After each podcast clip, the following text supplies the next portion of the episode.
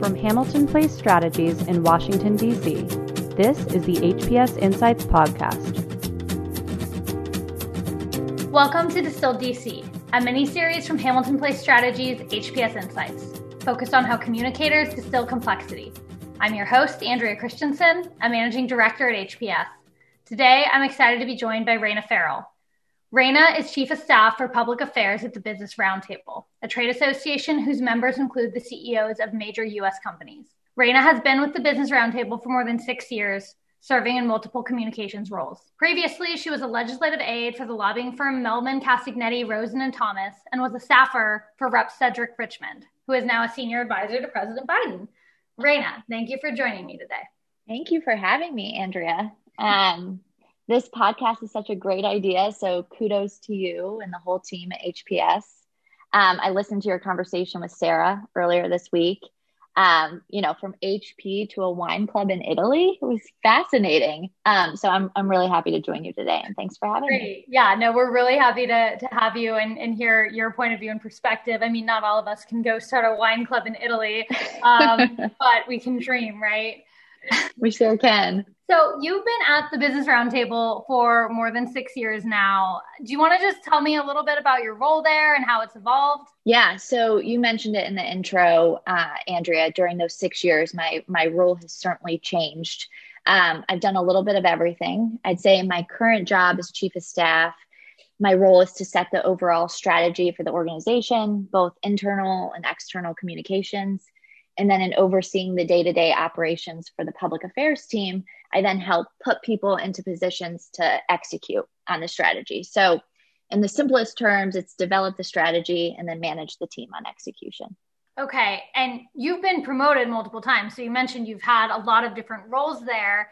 Um, can you talk about your progression at the BRT and, and any recommendations that you have for others on how they can think about growing their role within an ex, within their organization? Yeah, definitely. And, and thank you for for raising that. I, I do feel really fortunate that the roundtable has valued my contributions over the years and, and rewarded that with more and more work. um, my experience has been interesting in that I've been at the same organization for six years, but I've worked for many different leaders.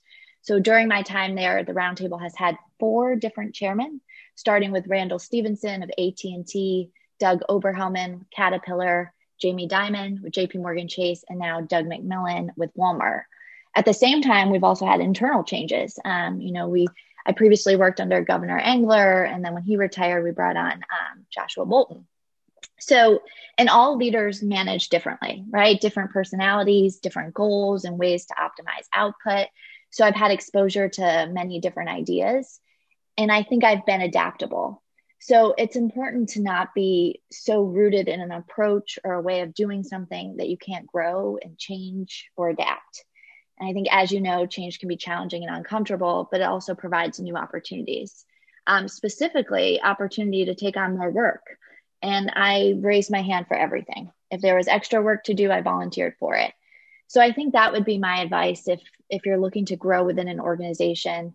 You know, first be great at the job you're in do it well and then two take advantage of new opportunities. So ask yourself can you take this on from a bandwidth capability set? And if so then don't be afraid to raise your hand for more work. Um, i think it's the old saying you have to do the job before you have the job um, which has certainly been true in my experience. That's really great advice, particularly the piece about adaptability and just you've got to be flexible. A lot of times I say that communicators have to be chameleons um, you know, we have to meet people where they are um, and adapt to their wants and needs. And we can still have points of view and and perspective and bring them along on the path that we think is correct as a communications expert. But we also have to build trust with those people. So I think that's a really important point and leads me to my next question because in terms of adaptability, I mean, the business roundtable is involved in a, a, ton of different legislative issues, whether it's tax, whether it's trade, education, everything. And so, you have to know a lot about a lot of things um, on the public affairs side. But I'm curious, looking back across your time, is there something that stands out as the most exciting issue that you've had the opportunity to work on? Yeah, well, as you said it, Andrea, a lot of a lot of legislative issues were were engaged in. Really, there's almost no policy issue that the roundtable doesn't touch. Um, so the easy thing would maybe be to say Trade Promotion Authority (TPA), which Andrea we worked so closely on, which feels like so many years ago, um, or the Tax Cuts and Jobs Act um, because those were so consuming and they were massive campaigns and ultimately, you know, favorable outcomes for both. Um, but what I've been most excited about and what I wanted to talk about with you is is the updated statement on the purpose of a corporation, um, which for if people are listening that aren't familiar with that, it was an updated statement. The Business Roundtable and our CEOs said that the role of a corporation society is to serve all of their stakeholders, which includes employees, customers, suppliers, communities, and shareholders. Um, I think since then it's it's really taken on this idea of stakeholder capitalism. But that that was a really exciting issue because during the process, it became clear to me that we were creating a legacy of sorts of what business can be and should be in society. So we did that in August of 2019, and you follow that announcement with 2020, which was, you know, arguably one of the most challenging years in history with multiple crises health, economic, race. And as awful as it was, it was also in some ways gratifying to have a year where those principles were put into practice in a very real way. So from the pandemic to, you know, CEOs and prioritizing the health and safety of their employees and customers to then the nation's reckoning with race and, and all the ways they stepped forward to advance racial equity and justice. And we were able to say, you know, this is what we meant by that statement. And that was that was really, you know, um, an exciting topic to work on. Yeah, I mean, lots of opportunities to follow through on it in 2020. that is for sure. Um, would you say that that 2020 and kind of the position of CEOs and businesses and stakeholder capitalism in the statement. Would you say that's been maybe the biggest challenge you've faced at BRT, or would you identify another one? No, so I, I think that's it, absolutely right, Andrea. You know, it was the most exciting project, but it was also my most challenging. Um, and, and a core part of that challenge was just the pushback we received on purpose of a corporation from the left and from the right. I mean, we received some praise when we made the announcement, but also a, a great deal of criticism. And as a communicator, that was that was frustrating because it felt like what we were saying and what we were doing didn't seem that radical to us. You know, in many ways, it, it's how the CEOs had been already running their companies for a really long time. And the the pushback and the mischaracterization and and and how the statement in some ways was just really misunderstood was challenging. Um, but I think you know in dealing with that, we we dealt with it probably in a way that applies to to all communicators that deal with difficult issues, and we confronted it by doing the work. So demonstrating every day that we meant what we said, and we knew actions you know speak louder than words, and it's been a real exercise in doing exactly what we committed to doing, and making sure that the key audiences are aware of all of that good work. So when JP Morgan's making investments in Detroit that we're making the connection between that action and how that applies to purpose of a corporation. Um, so it's been a, an educational effort as well, but there has been opportunity with, unfortunately, the, the challenges we've recently faced.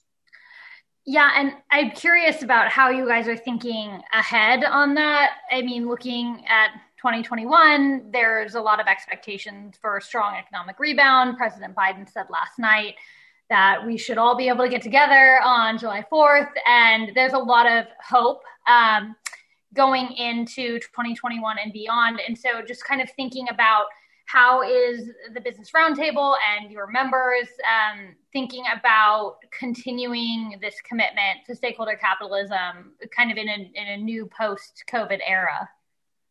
Yeah, well, you know, not being out of the woods yet on COVID, I think we see the the the stakeholder capitalism playing out and and everything we're doing right now in the vaccination effort, right? So, Business Roundtable recently launched a campaign, "Move the Needle," um, which is, you know, in the most literal sense, what companies are doing to move the needle. And that's everything from developing the vaccine to distributing the vaccine to now administering the vaccine. And we have members who do all three. Um, and then figuratively moving the needle, making process to um, help end the pandemic, and whether that's continuing to provide masks to employees um, or just continuing to educate and talk about safety measures. So I think again that that's a good example too, as we're starting to transition and see the light at the end of the tunnel um, that the stakeholder capitalism and this purpose of a corporation continues to play out and be front and center for our members.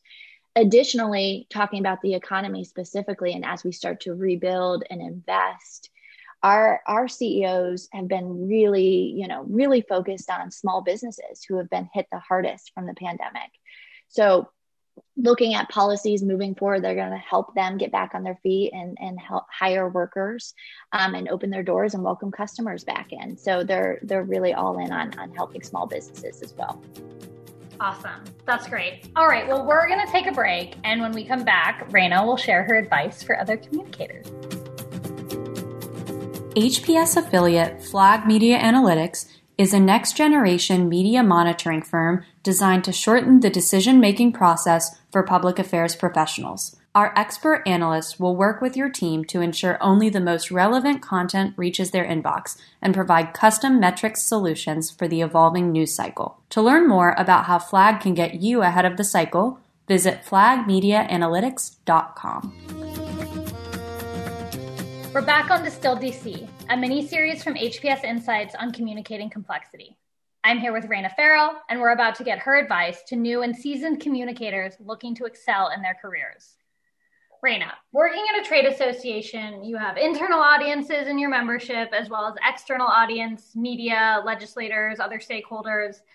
Can you talk a little bit about how you balance these two audiences as a part of your role in, in strategic planning? Yeah, so this is a great question, Andrea, and I think something every communicator can relate to. Um, you know, at BRT, our CEOs drive the agenda. So you have 208 of America's leading CEOs with very diverse agendas. They represent different sectors whose business needs, employee needs, customer needs, they're all different. And the issues that BRT weighs in on and the policy positions that we take are where those more than 200 CEOs find consensus. And if they're finding consensus, then it's probably good policy, not just for business, but for Americans more generally, their workforce, customers, communities, everyone that has a stake in the company.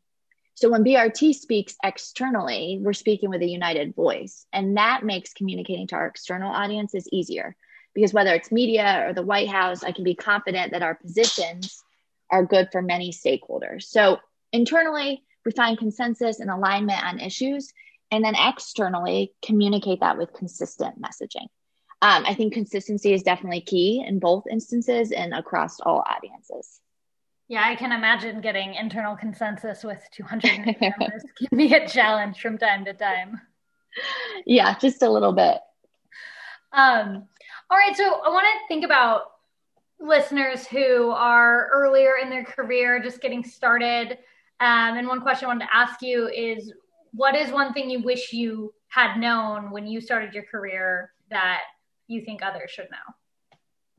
Well, I appreciate the question, Andrea, um, but I feel like I'm still trying to figure it out. So, to take the advice with a, a grain of salt, but um, I'd say try to find your voice early on and don't be afraid or ashamed to use it.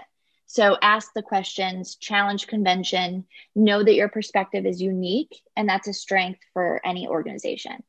Um, it took me a long time to realize that growing up in rural Pennsylvania, where I had 19 classmates, wasn't a weakness. It was just a different experience. They gave me a different point of view.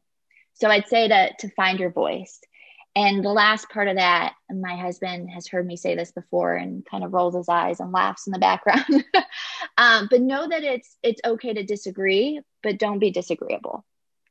I think that's great advice. And you know, I think it is really important to find your voice and and to, to know you don't have to say everything all the time. You don't always have to be the smartest person in the room. But when I first started at HPS and I was going into my very first pitch ever, I'd never done a pitch before and one of the partners um, after the pitch was like, I'm really glad you said something in there, you know, because if you don't say something, you know, they, they don't really know if you've got anything to say. And I was like, thanks for telling me after the pitch.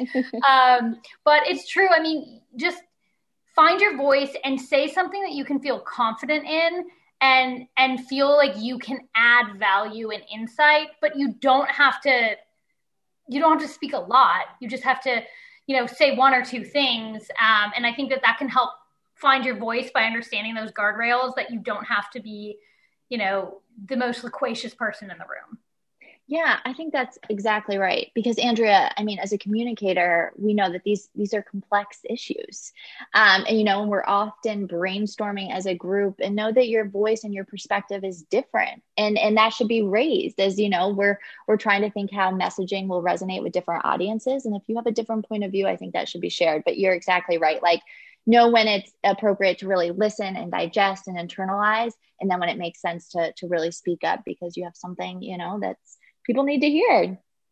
Yes, and and a lot of these things that I think we've learned have come from mentors of different stripes um, at different stages of our career. So I'm hoping you can talk a little bit about the mentors you've had in your career, um, whether they've been kind of naturally occurring or you've sought them out, and how you think others should think about mentorship. Yeah. Um, so I have been very fortunate to have great mentors. Um, I've said, you know, I think my career has been a mix of hard work and luck. Um, and I think the luck is that I've come across people in my career who have really wanted me to succeed. Um, so it's the it's the Michelle Obama line, right? You walk through an open door, you hold it open for the person behind you, and I feel like I've experienced that and will, in my lifetime, always pay it forward. Um, you know building the relationships is really important. And if i could give you know a recommendation i would say have as many conversations as you can. Send the email reach out go to coffee. Um, one thing that a former boss said to me once I, I, was seeing that he was getting all these requests from interns and others to meet and have coffee. And i said how do you do your job when you're you know mentoring all these people? He said you know you never know. Never say no to an intern or, or someone because it's a it's a funny world and one day you could be working for them. And that always stuck with me.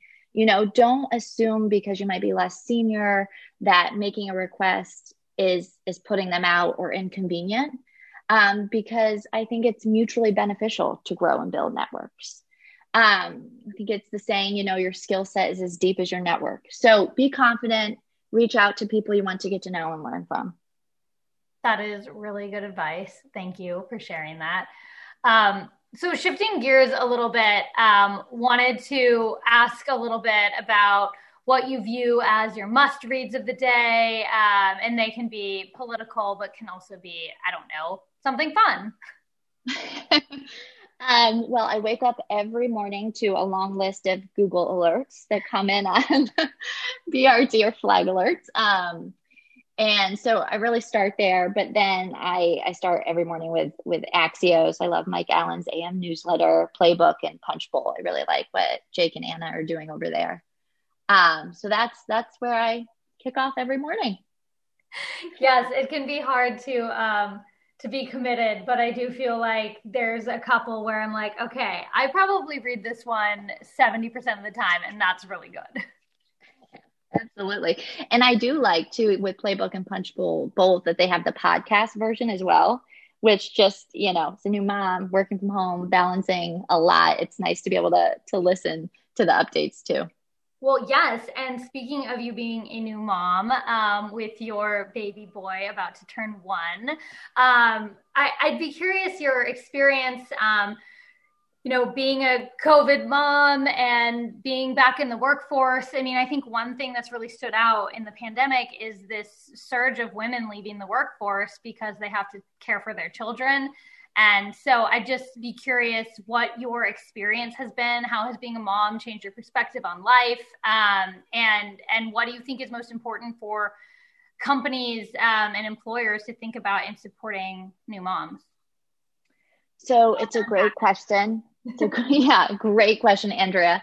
And I think you have done an excellent job interviewing me for this podcast, but you are also a new mom um, with a beautiful baby girl. So I, you know, and a seasoned communicator. So I am interested in, in your perspective on that first.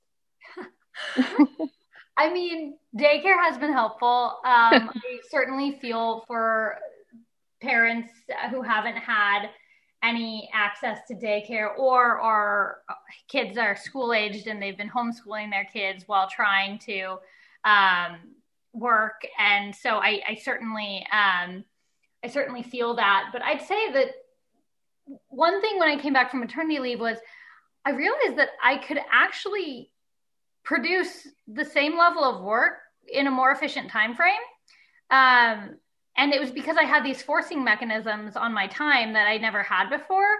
And so I was pretty surprised at that. But then also, just you, it really does help you realize what's important. Um, you know, because my daughter uh, was diagnosed with hip dysplasia. And so we've had to go through this whole casting process and it's just a lot and i've just been so grateful for the support of um, my colleagues and, and my work and, and obviously family and friends um, what's been a really weird time but asking for help and like i think talking about the realities of, of being a parent um, have all been really good and i think the pandemic has maybe even created an opportunity to talk about parenting and work and the balance in a new way that hopefully is positive in the long term.